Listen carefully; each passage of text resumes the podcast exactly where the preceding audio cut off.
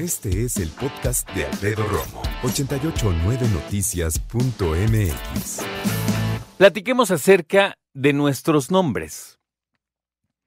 Cuando hablamos acerca de nuestros nombres, hablamos de un legado que quisieron dejar nuestros padres de alguna manera.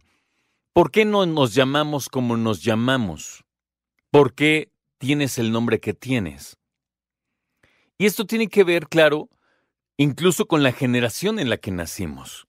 Porque en la generación que naciste uh, hubo nombres populares. El mío me parece que nunca fue popular, ¿no? O sea, Alfredo, no sé más, es un nombre común, pues, pero no es un nombre que todo el mundo quiera, ni mucho menos. No, yo me llamo así por mi padre. Y muchos estamos en ese, en ese lugar. Cuando eres el hombre mayor o el único hombre, hay muchos de mi generación que les pusieron como se llaman sus papás. Otros quisieron romper con eso y entonces les pusieron otros nombres, ¿no?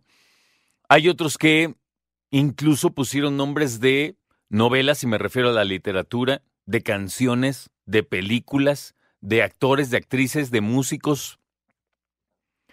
Yo conozco una amiga que se llama Talia porque así se llama la actriz que interpretó a Adrian en Rocky.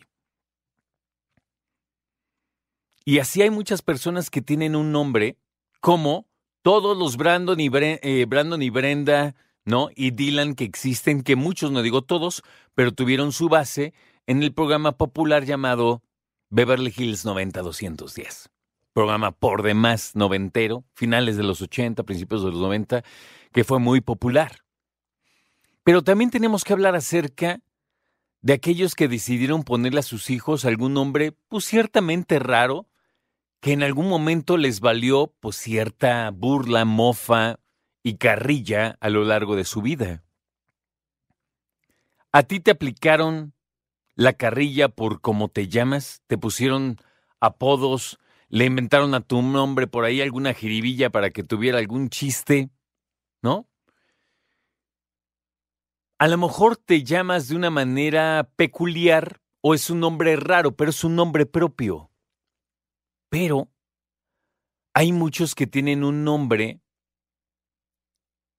que la verdad los papás pues echaron una puntada, vamos a llamarle, y donde quisieron verse creativos o internacionales o incluso chistosos y terminaron poniéndole, perdón, a sus hijos y a sus hijas nombres que de verdad Preocupan, preocupan. ¿Tú sabías que en el sureste del país alguien intentó llam- llamarle a su hija clítoris? Es neta. A sus hijos alguien le puso Bill Clinton a uno de sus hijos, ¿no?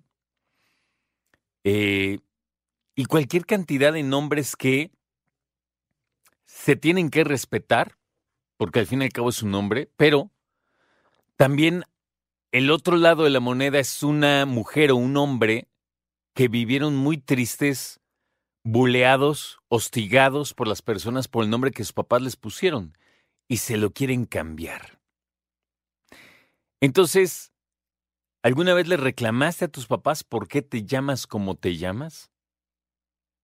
Porque una cosa es que no te guste tu nombre, que es relativamente común, pero otra cosa es también que ya tus papás se hayan visto muy creativos, vamos a decirlo. Y sí, pues los papás también, puede que, ¿cómo ponerlo? Puede que hayan tenido un momento en el que les pareció una buena idea. A la larga, a lo mejor a ti no. Escucha a Alfredo Romo donde quieras, cuando quieras. El podcast de Alfredo Romo en ocho ochenta y nueve noticias punto m x.